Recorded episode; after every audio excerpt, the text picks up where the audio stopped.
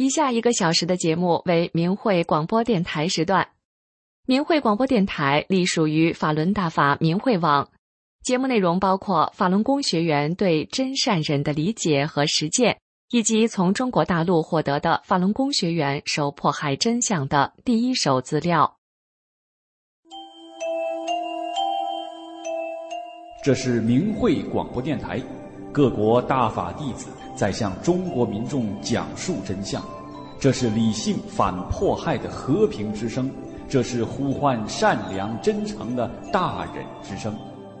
这是明慧广播电台，各国大法弟子在向中国民众讲述真相，这是理性反迫害的和平之声，这是呼唤善良真诚的大忍之声。各位听众朋友，大家好，我是心雨。今天是六月七号，星期三。以下是一小时的明慧广播电台时段的节目，欢迎您的收听。我们节目播出的时间是北京时间每天下午五点到六点。下面是今天节目的主要内容：首先是法轮功真相系列节目，然后有十分钟的新闻，之后再次是法轮功真相系列节目。接下来与您分享的是。明慧丛书《绝处逢生》的第四部分，然后在善恶一念间栏目里要讲的是医院救不了的孩子健康成长。好，请听节目的详细内容。在今天的法轮功真相系列节目里，首先要告诉您，中外专家学者说，法轮大法是更高的科学。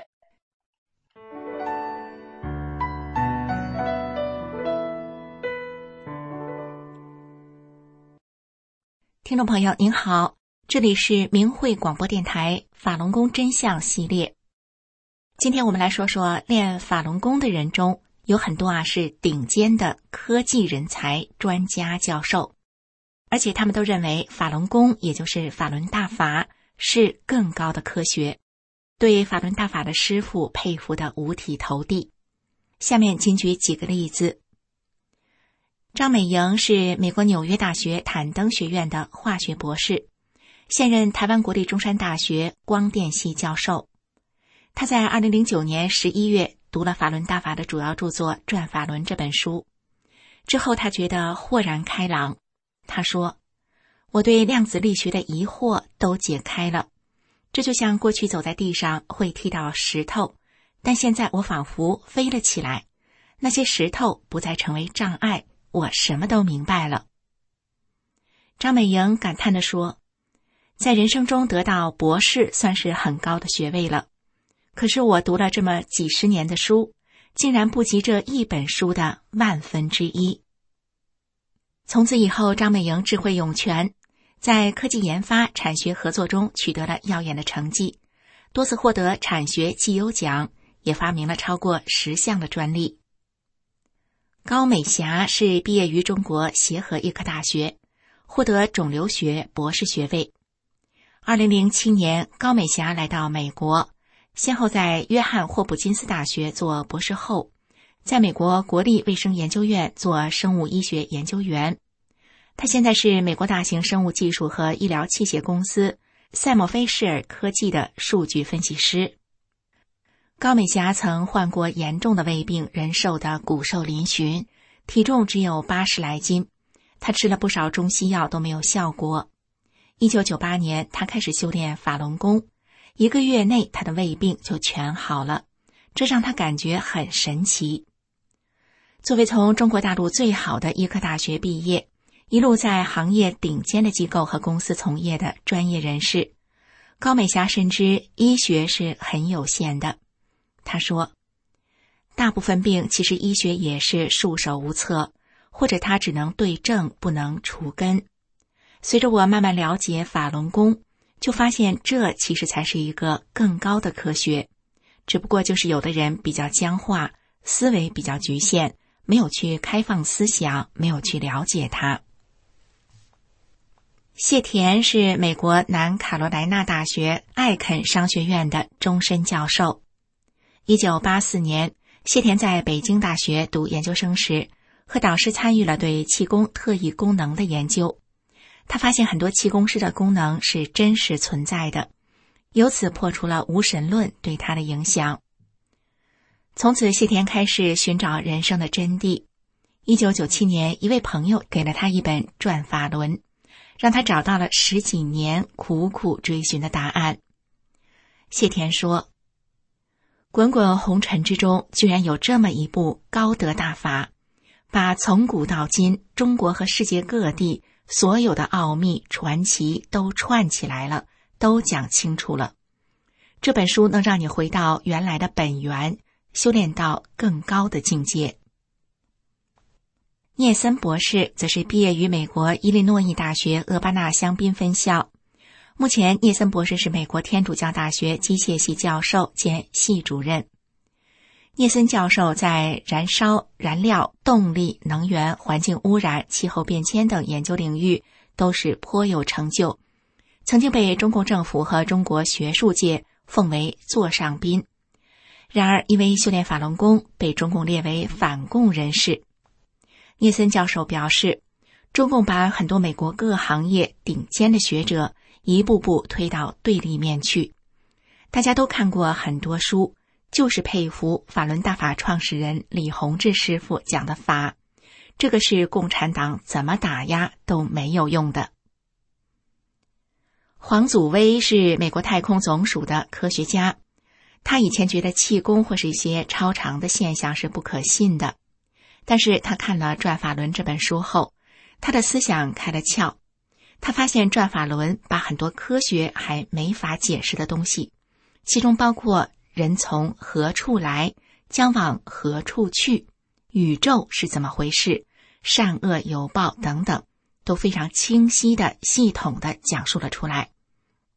黄祖威说：“我觉得这本书所讲的非常有道理，非常有科学性。”黄祖威指出，其实在这个空间中，有很多科学还没有认知的事物，不能说它不存在，没看到或还没有认识到。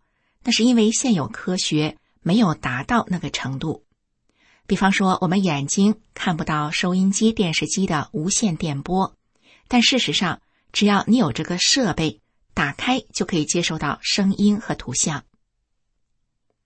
听众朋友，其实法轮大法的学员中，专家学者还有很多很多的。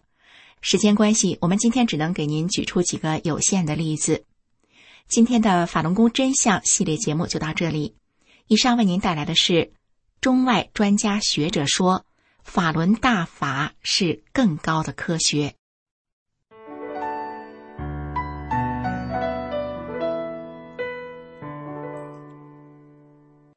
接下来为您播报十分钟的新闻。欢迎收听明慧网报道的大陆消息。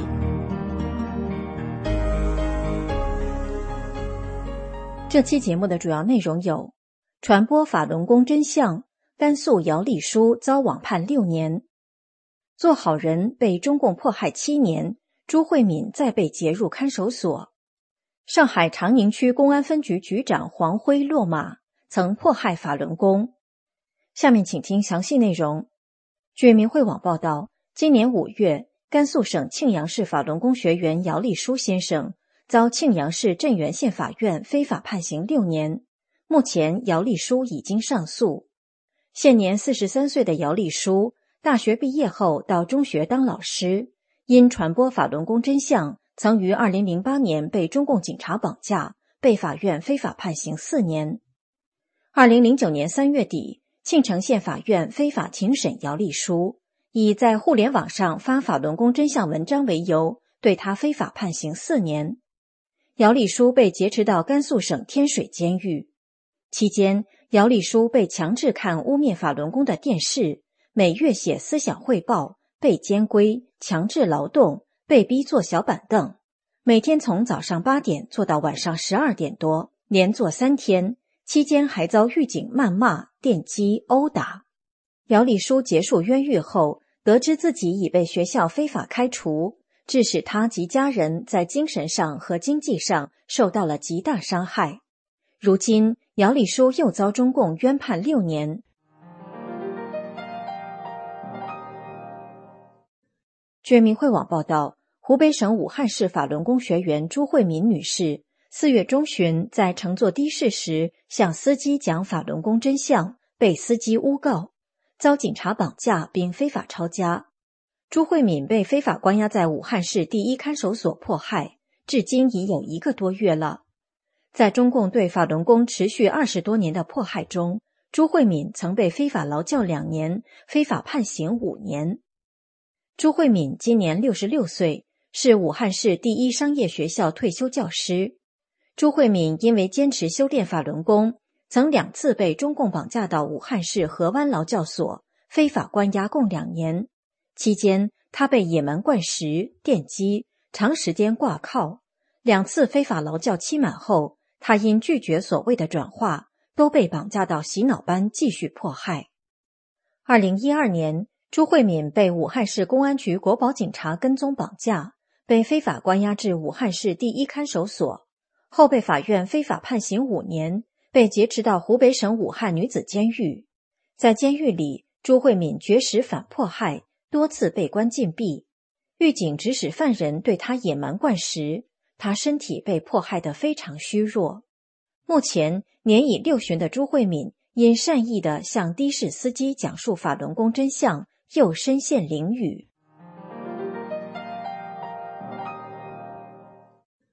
据明慧网报道，五月二十八日消息，上海市长宁区副区长、长宁公安分局党委书记、局长黄辉。以涉嫌严重违纪违法之名落马被调查。他任职期间迫害法轮功。今年五十二岁的黄辉长期在公安局工作，曾先后任上海市公安局刑侦总队总队长助理、副总队长、市公安局缉毒处处长等职务。他从二零一七年至二零二三年的六年任职期间内。对上海市宝山及长宁两区发生的法轮功学员遭迫害事件。负有不可推卸的责任。据明慧网资料的不完全统计，黄辉在宝山区担任公安局局长期间，有多位法轮功学员及家人遭警察、社区人员无理骚扰，至少有王美华、王可慧、刘淑芳、孟杰等法轮功学员被骚扰；至少有傅健、姚桂珍、范晚霞、王秋菊、施小玲、胡福英、西郊。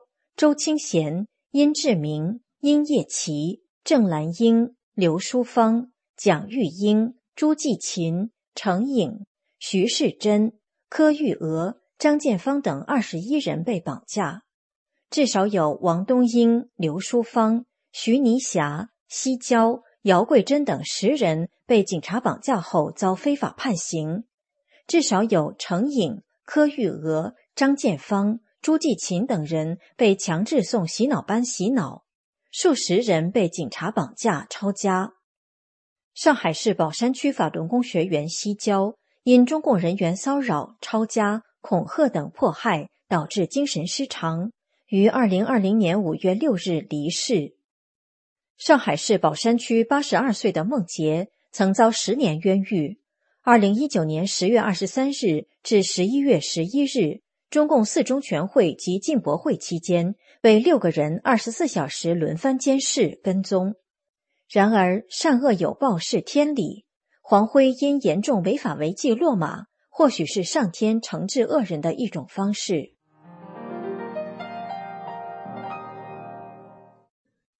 据明慧网统计，迄今为止，被中共迫害致死的法轮功学员中，能够查明身份的。有四千九百五十六人，但由于信息封锁，尤其是中共掩盖活摘法轮功学员器官的罪行，法轮功学员因迫害而导致的实际死亡人数远远超过这个数字。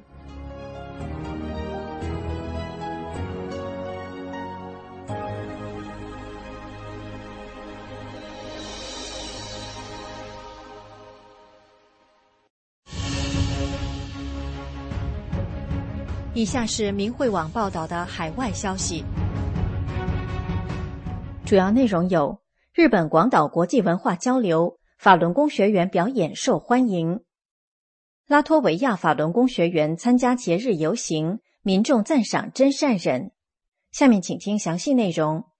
据明慧网报道，六月四日，日本广岛法轮功学员参加了以“尊重自由和人权”为主题的第十一届广岛国际文化交流活动，并向市民介绍了法轮功及五套功法。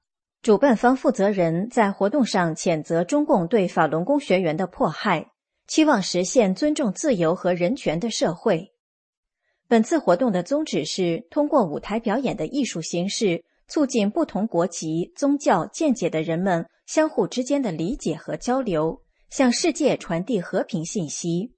法轮功学员上台展示了法轮大法的五套功法，还表演了中国腰鼓舞。主持人向观众们介绍到，法轮功已红传世界一百多个国家，有一亿人在学练。主持人还讲解了每套功法的要点。会场内回响着悦耳的练功音乐。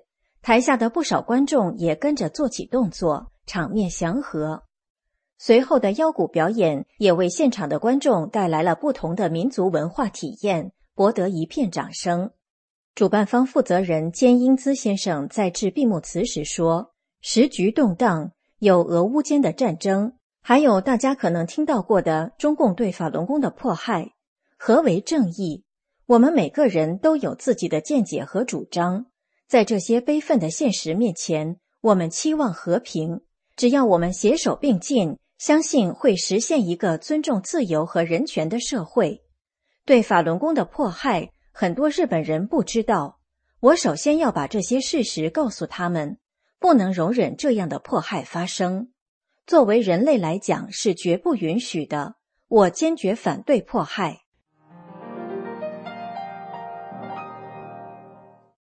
据明慧网报道，六月一日至四日，拉脱维亚法轮功学员参加了在第二大城市陶格夫皮尔斯举办的城市节，庆祝该市建立七百四十八周年。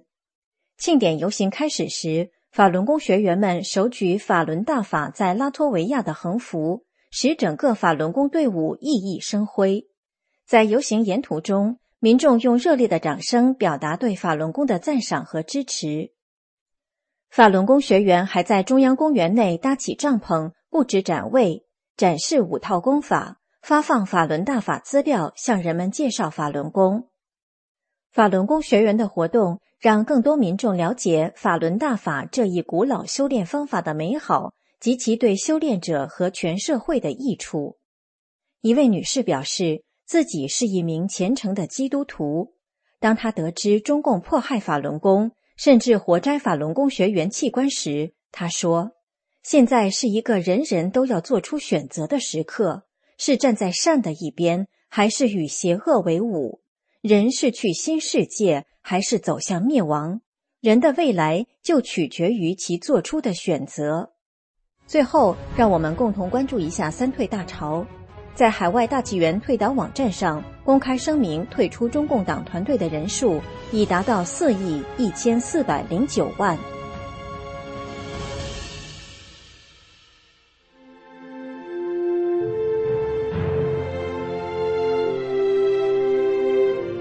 请听时事评论：人算有意外，天理百分百。文章发表于明慧网，二零二三年一月二号。目前，中国新的一波疫情海啸来势汹汹，伴随着重症和死亡人数的攀升，一药难求、一脏难求、医疗挤兑等乱局，使得中共专家们陷入无法自圆其说的窘境。尤其是现实与中共官方的宣传大相径庭。很显然，这波疫情并非所谓的普通感冒。二零二二年十二月二十九号。前中疾控流行病学首席科学家曾光推算，北京估计已有一千八百万人染疫，占北京人口的百分之八十。曾光说，甚至还有可能更高。无独有偶，同一天，中共传染病专家张文宏表示，这一波疫情感染率非常高，新年期间全国感染率可能将达到百分之八十，就是说。有十一亿人左右将感染中共病毒，而百度的报道指出，目前北京各大医院就诊的百分之五十是重症。也有网友留言分析说，可能都是重症。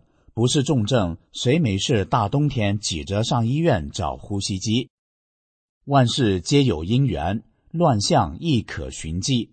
盘点一下大陆疫情爆发的乱局与迷思，我们发现，意外的只是人事，失算的是中共历来鼓吹的所谓“人定胜天”的理念，而天理天算、瘟疫有眼的善恶法则却越来越彰显效力。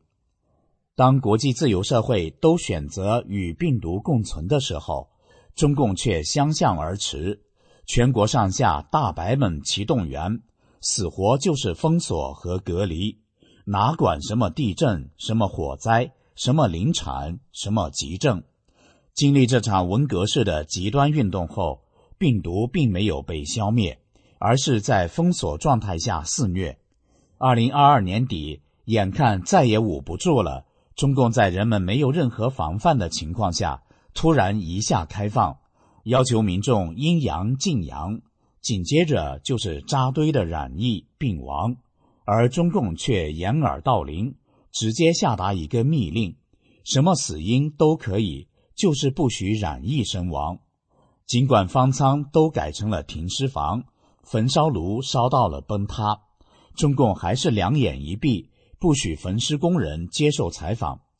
有民众说，中共的阴阳禁阳，实际上就是让民众该死快死，别耽误党恢复经济。中共机关算尽，到头来反误了亲亲性命。三年清零，清空了国库，清空了民心，突然放开，以求快速全民阳性而全面恢复经济。没想到，不仅出现医疗挤兑。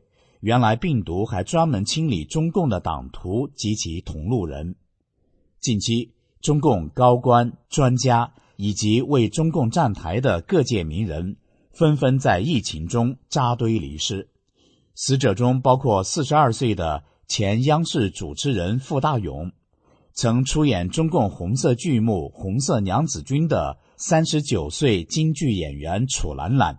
曾经发文污蔑法轮功的前人民日报记者杨良化，曾鼓吹三个代表的前中共国家体委副主任刘吉，曾鼓吹双黄连的五十七岁的中科院院士蒋华良，中国航天科工二院导弹专家李军龙，中共红色话剧《红旗渠》的剧作家杨林，中共红色舞蹈艺术家赵青。饰演过毛泽东的国家一级演员张牧，中共红色导演陆小光等等，拨开迷雾有青天，乱象背后藏真相。如果说此波疫情无序中有序，乱象中定数，那便是这样的天理在警示着世人。古话说：“瘟疫有眼，大义定向、定时、定点，为净化人类而来。”当年古罗马帝国的皇帝尼禄开启了迫害基督徒之路，迫害绵延数百年。期间，古罗马爆发四次大瘟疫，每次都是几十万甚至数百万人、数千万人死亡。罗马城内堆满尸体，共造成一半以上的古罗马人丧生，而古罗马帝国也在天谴中灰飞烟灭，走向灭亡。经历过古罗马瘟疫的约翰，在其《圣徒传》中写道：“我们的后人会为我们因自己的罪行而遭受的可怕灾祸感到恐怖与震惊。”中共自诞生以来，坏事做绝，红潮百年一路杀，从土改、三反五反、反右、文革、六四，一直到迫害法轮功，造成至少八千万人死于非命。上亿的正信修炼人被推上了社会对立面。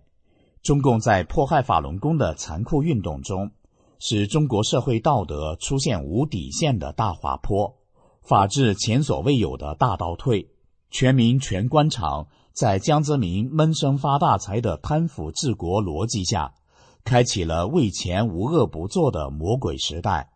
为了钱，可以拐卖妇女、贩卖毒品，无货不假。更残酷的是，活摘法轮功学员器官。中共罪恶滔天，罄竹难书。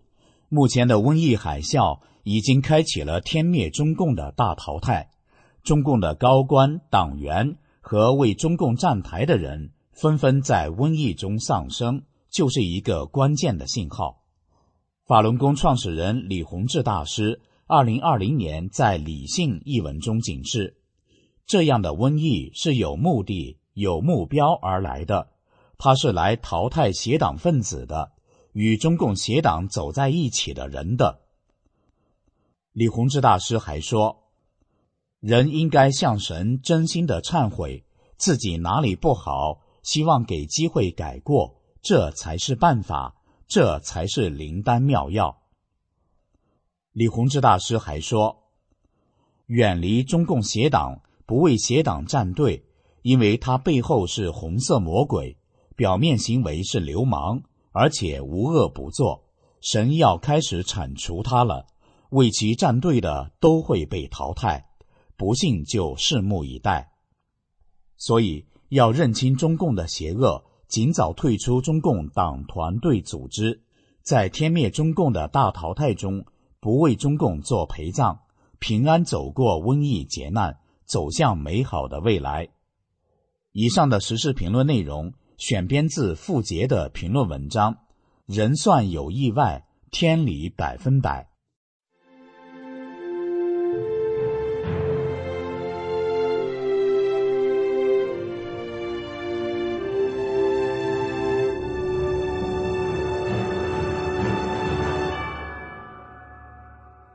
各位听众朋友，您正在收听的是明慧广播电台时段。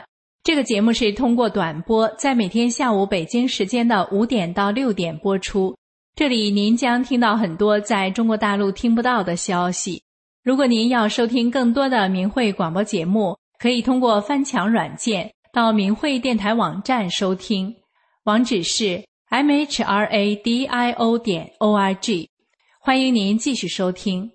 下面是法轮功真相系列节目，我们与您分享。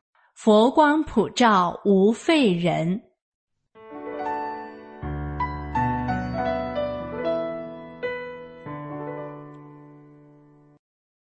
听众朋友您好，这里是明慧广播电台法轮功真相系列，今天为您带来的是佛光普照无废人。中国疫情大规模爆发，死亡激增，在中国网络上。大量白肺病例不断出现，最近白肺更是登上了墙内热搜。这不仅是因为它症状严重，更在于其患者已从老年群体蔓延到了青壮年。不由得回想起了在明慧网上登载的一个修炼故事：“佛光普照无废人。”故事的主人公马阿姨看起来很寻常，一个胖胖的老妈妈，脸上带着慈祥。说话底气很足，然而事实上，马阿姨上世纪九十年代初就因为双侧肺叶烂掉被医院判了死刑。没有肺的马阿姨却正常生活到现在，还能骑自行车到几十里外的郊区。这位看来寻常的马阿姨其实是个奇迹，这是怎么回事呢？原来马阿姨二十多岁的时候就得了肺结核。因为治疗不及时，她的肺病一天比一天严重，到后来两侧肺叶都出现了空洞，形成了八型肺结核。孩子五岁的时候，她丈夫因为肺结核去世了。到了一九九一年，马阿姨左侧肺叶已经烂没了，右侧肺叶只剩一点，市专科医院说没什么治疗价值了。大夫私下里还偷着告诉孩子说。你妈想吃什么，就给她买点什么吧。孩子当时就吓哭了。一九九五年，有人带着一本书《转法轮》，说借给马阿姨读两天。《转法轮》这本书有三百多页，马阿姨抓紧读这本宝书。期间，她去上了一趟厕所，回来就急忙接着看书。这时，马阿姨的孩子在旁边看到了，既惊讶又高兴地说。哎呀妈呀！你怎么没扶墙就走着上厕所了？这时马阿姨才意识到自己大步流星走了一个来回。从此，原本说一句话要喘几口气，扶着墙才能走的马阿姨就行走自如。她夜间也不再咳嗽，睡眠也正常了。后来，马阿姨就找到法轮功学员，正式修炼法轮功了。从那以后，几十年来，马阿姨正常生活，她自行车来回几十里地都不是问题，还可以出去打工，改善家里的生活质量。周围的亲戚、朋友、熟人看到马阿姨修炼法轮功前后的变化，都说：“法轮功真好，你一分钱没花，又没见过你师傅的面，就把病练好了，还练得这么年轻，你师傅真是个神。”马阿姨建议大家有时间不妨也来读一读《转法轮》这本书，了解一下法轮功吧。听众朋友，如果您多去了解一下法轮功，也许你也可以像马阿姨一样，经历着佛光普照的奇迹呢。愿我们所有的听众朋友都能在大灾大难中，得到法轮大法给您带来的幸福吉祥。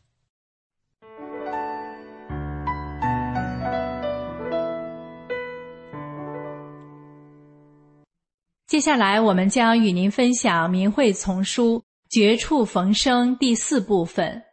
一、资深医生冲破现有知识的局限，走上大法修炼的道路。二、淋巴癌消失，大法显神奇。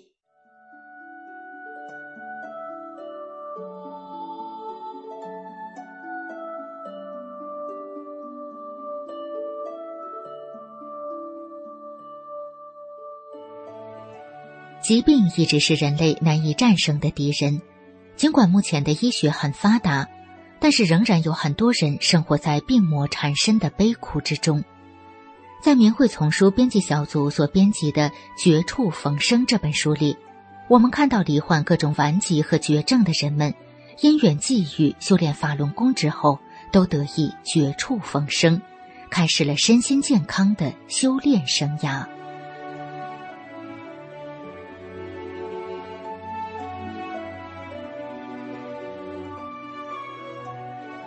明慧广播电台，欢迎收听《明慧丛书·绝处逢生》。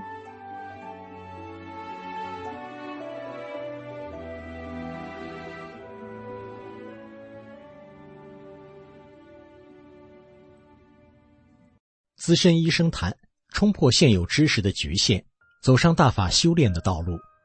文章发表于明慧网，二零零一年十一月三十日。我是一名医生。从事临床医疗工作已经二十多年了，先后在大专院校学习了五年西医、五年中医，并在儿科、内科、老年科等广泛的医疗工作中，运用中西医的理论知识和各种技能，为许许多多的病人诊治过各种疾病。在实践中，我发现，尽管医学在不断的进步，新的治疗方法在不断的被发现、发明出来，可是仍有许许多多的疾病。如动脉硬化、糖尿病、各种癌症等，还是无法攻克的，而且还在不断的出现稀奇古怪的新的疾病，像艾滋病、疯牛病等等。我作为一名医生，整天和病人打交道，深深的感受到他们的痛苦，却无能为力。我苦苦的思索，这么多疾病的真正原因是什么呢？用什么办法才能从根本上彻底解决问题呢？我虽然是医生，也免不了得病。我从二十岁开始就患上了青光眼、颈椎病。我非常清楚这两种病的后果是随时可能导致双目失明或全身瘫痪的。所以二十多年来，我查阅了不少资料来探讨其病因和根治的办法，也亲身尝试了各种治疗方法，都不能从根本上解决问题，只好长期使用药物。或物理疗法来缓解症状，控制其发展。随着年龄的增长，我又不断的添加了一些新疾病，像受点凉就拉肚子，要不就是感冒、咳嗽、关节痛，所以常年离不开药。有什么办法能够使自己摆脱这些疾病的折磨呢？难道人生只能这样生老病死、无可奈何的过一生吗？一九九五年五月，一位同行送给我一本书《转法轮》。当天晚上，我刚看就被书中那博大精深的论述给吸引住了。我怎么从来没有想到应该跳出现有的医学框框，换一个角度去探索疾病的诊治呢？怎么从来没有想过应该冲出现有知识的局限，重新认识一下人类和宇宙呢？我拿着书如获至宝，爱不释手，一口气读完了六讲。五月底，我又开始认认真真的读第二遍。没想到，刚读到一半时就出现了全身发冷、腹痛、腹泻等反应，折腾了一夜，没吃一片药，第二天早上就完全恢复了正常，没有任何后遗症状，而且身体变得轻松。我觉得很惊奇，我还没有正式开始修炼法轮大法，只是读了书，就出现了像书中讲的清理身体的现象，大法真是神奇。同时，我也感到。在我多年以来所学到、所了解的知识以外，还有更广泛、更玄奥高深的领域，那是只有修炼才能达到的。我反复读《转法轮》，随着认识的提高，六月底，我正式走上了修炼法轮大法的道路，学习五套功法，并用练功人的标准要求自己，提高心性。随着修炼，我的身体在不断的发生着显著的变化，各种疾病都消失了。以前因患有颈椎病，每年天刚冷，出门就必须戴上棉手套，否则双手一受凉，夜里就会出现上肢麻木、疼痛，整夜难以入睡，非常痛苦。而一九九五年一冬天，在摄氏零下八九度的气温下，我出门不戴手套，到了晚上上床就睡，没有任何不适。以前我的身体对冷热非常敏感。夏天离不开电扇，而天气稍微一降温，就得穿得厚厚的。而练功后，夏天我不再觉得酷暑难当，别人热得大汗淋漓，我也不怎么出汗。而到了秋天，别人都穿上了羊毛衫，我也没觉得冷。再有，以前我身体对饥饿比较敏感，如果一顿饭没吃，就会饿得头昏眼花、周身无力。现在有时工作忙了，顾不上吃饭。也照样可以劲头十足的工作。一个年近半百、患有多种疾病、身体已经走下坡路的人，因为修炼了大法而出现了上述反常的变化，这是用现有的人体科学知识难以解释的。我从自己亲身修炼的体会中认识到，我们现有的知识是十分有限的，法轮大法才是真正的科学。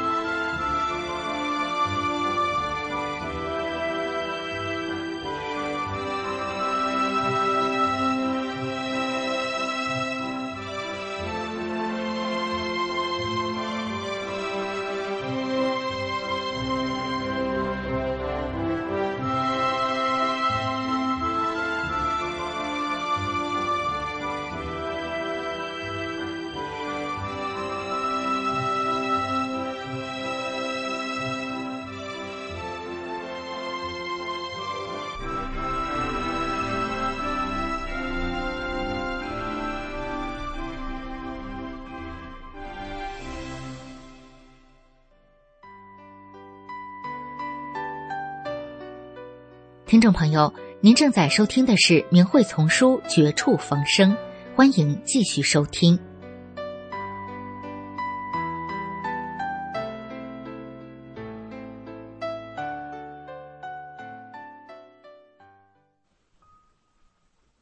请听：淋巴癌消失，大法显神奇。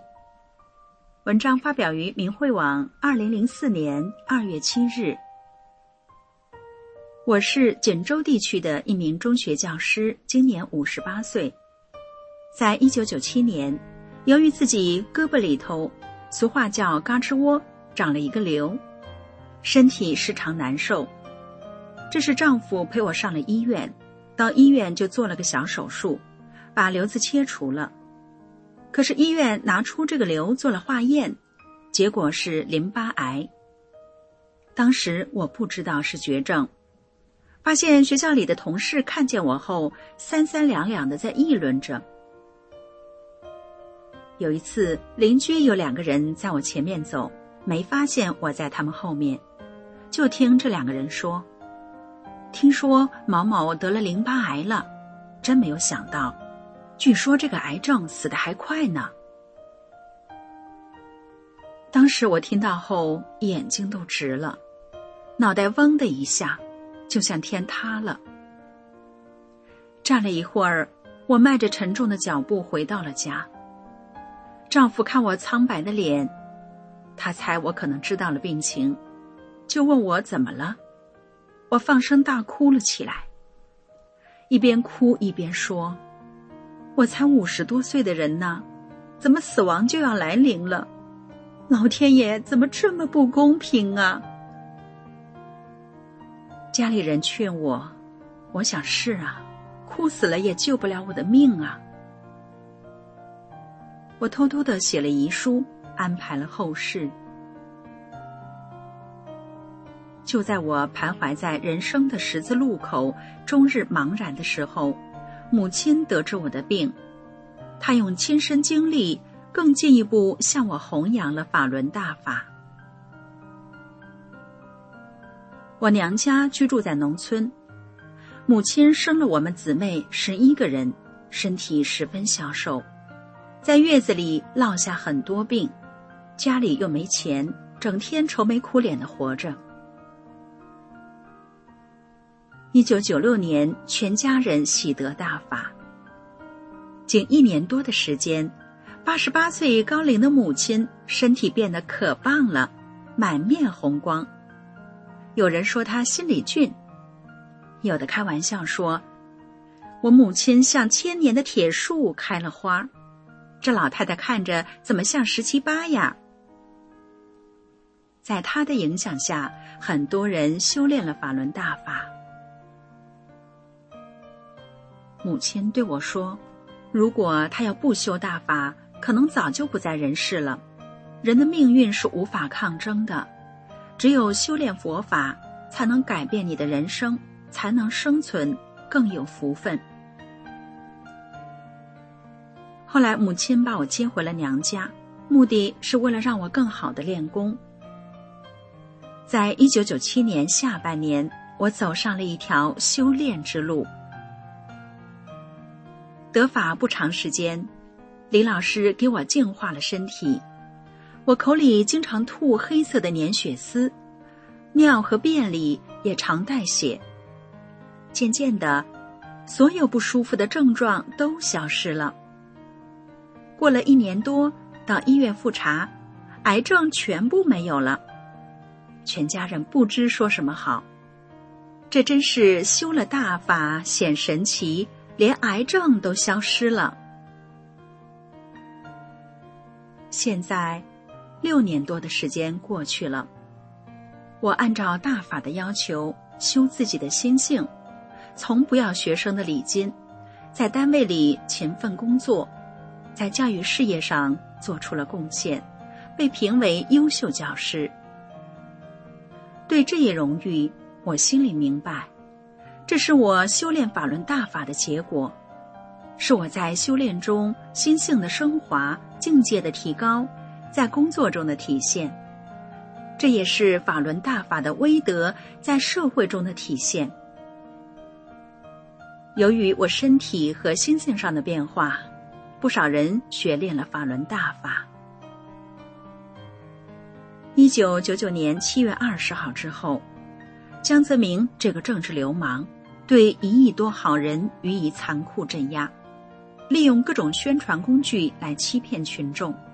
大家想一想，如果这个功法不好，我们能练能修吗？我们每个修炼者都有着亲身的经历，可想而知，谁更有说服力？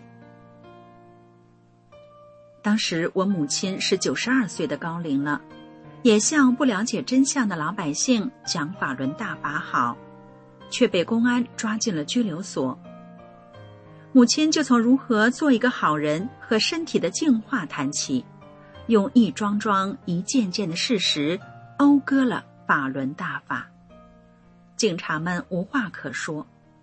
后来警察就问了一句：“你今年多大岁数了？”母亲回答：“九十二了。”警察一听，顺嘴说了一句：“比我奶奶还奶奶。”并说出了心里话：“我们也知道这个功法好，老太太回家练吧。”就这样把它放了。现在，我们每个法轮大法的修炼者，用不同的方式告诉善良的人们。法轮大法好，把大法的真相资料送到家家户户，让更多的人得到这一部珍贵的高德大法，让有缘之士从中得到启悟，进而有幸走上修炼之路。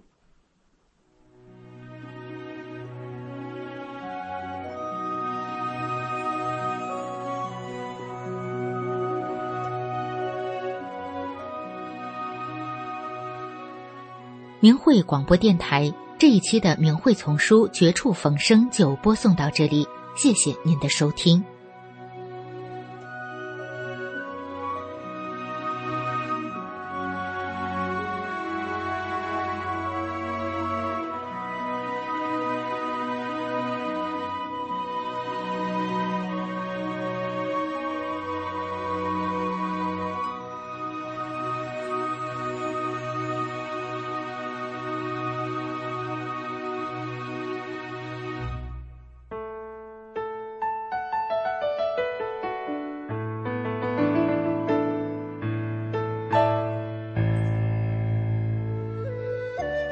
人心生一念，天地尽皆知。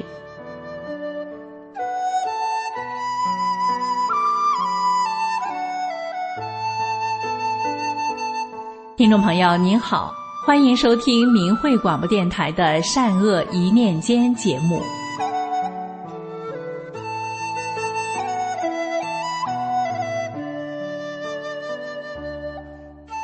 国河北省的一位法轮功学员，他的孙子出生后大股骨坏了，医生说好了也是残废，百分之百痊愈不了。可是如今他的孙子上二年级了，没有一点残疾。来听听这位学员讲的他孙子的故事。二零一四年的一天，儿子打来电话说媳妇怀孕了。叫我过去给他们看孩子，就这样，我来到了市里儿子家。孩子出生后十天，晚上十点多，孩子哭个不停。我和儿子抱孩子到医院，医生说可能是肚子痛，拿点药就回家了。到十五天晚上，又是十点多钟，孩子哭得不行，我们就又抱着孩子去了医院，走了四家医院都看不了。折腾了一宿，最后到儿童医院的时候已经五六点钟了。孩子不哭了，发起了高烧，昏迷不醒。在儿童医院等了四个小时，经过检查，医生说：“你们来晚了，这孩子大股骨坏了。孩子太小，医院不愿意留。”我对医生说：“救救孩子吧，有事也不怪你们。”医生让签字，还说了很多为难的事，说孩子好了也是残废，百分之百都痊愈不了。我们没有灰心，我就在孩子耳边不停的念“法轮大法好，真善人好”。第二天做完手术，就放到保温箱里了。孩子全身肿得像气球似的，很吓人。我和儿子在保温箱前给孩子轻轻擦洗护理，心想：孩子既然来到我家，一定有缘，我就求师傅救救这个孩子吧。只有师傅能救他。在医院住了二十多天，孩子还没有全好，医生说床位不够，让我们出了院。回家后，我每天坐在孩子面前大声念法，儿子媳妇也不反对。有一天孩子又不舒服，我帮着发正念，就感到有那么一种无法形容的感觉，很美妙。我知道是师傅管孩子了，谢谢师傅的救命之恩。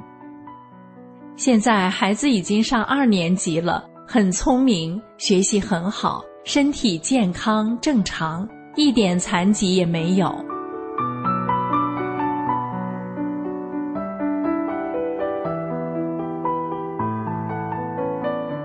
接下来，请听一位辽宁省法轮功学员讲的他家亲人和邻居诚心念诵法轮大法好得福报的故事。二零二一年九月的一天，姨家表妹来电话跟我说。三姐，我妈住院快二十天了，我实在挺累的，就想求你帮我做些清淡一点的菜。我妈说你做的她爱吃。我姨病得很严重，在重症监护室，不过已经脱离了危险期。我答应后，第二天做好饭到了医院，就和我姨说，一定要念我告诉你的九字真言。姨答应了。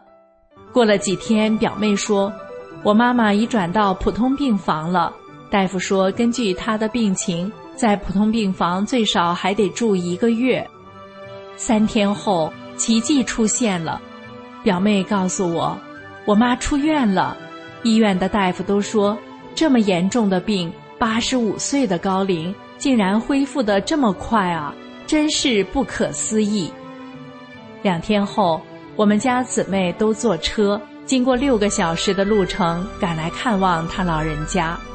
等我也赶到时，我姨从座位上马上站起来，表情激动，双手抱拳，高兴地说：“太好了，我按照你说的就念。”在场的姊妹都知道，我一念的是“法轮大法好，真善人好”，大家都赞叹不已。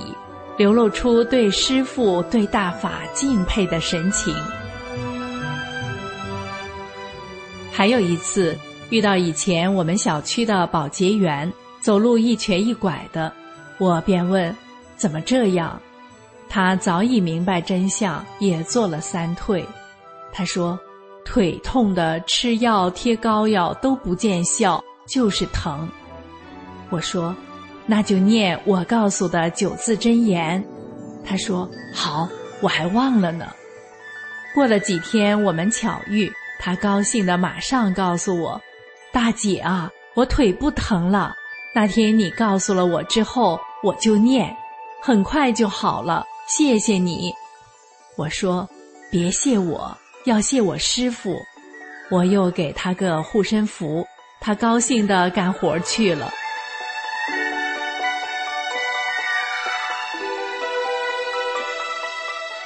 成念法轮大法好，真善人好得福报这样的例子，在我们家和亲戚朋友中太多太多了。这一切都是伟大师尊的恩典。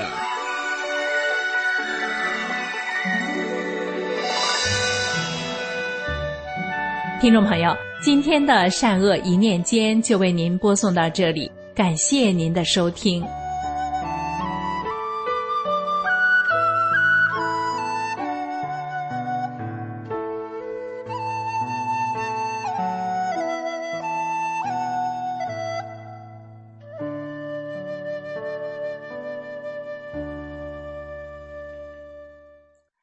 或是天音静月，请欣赏歌曲。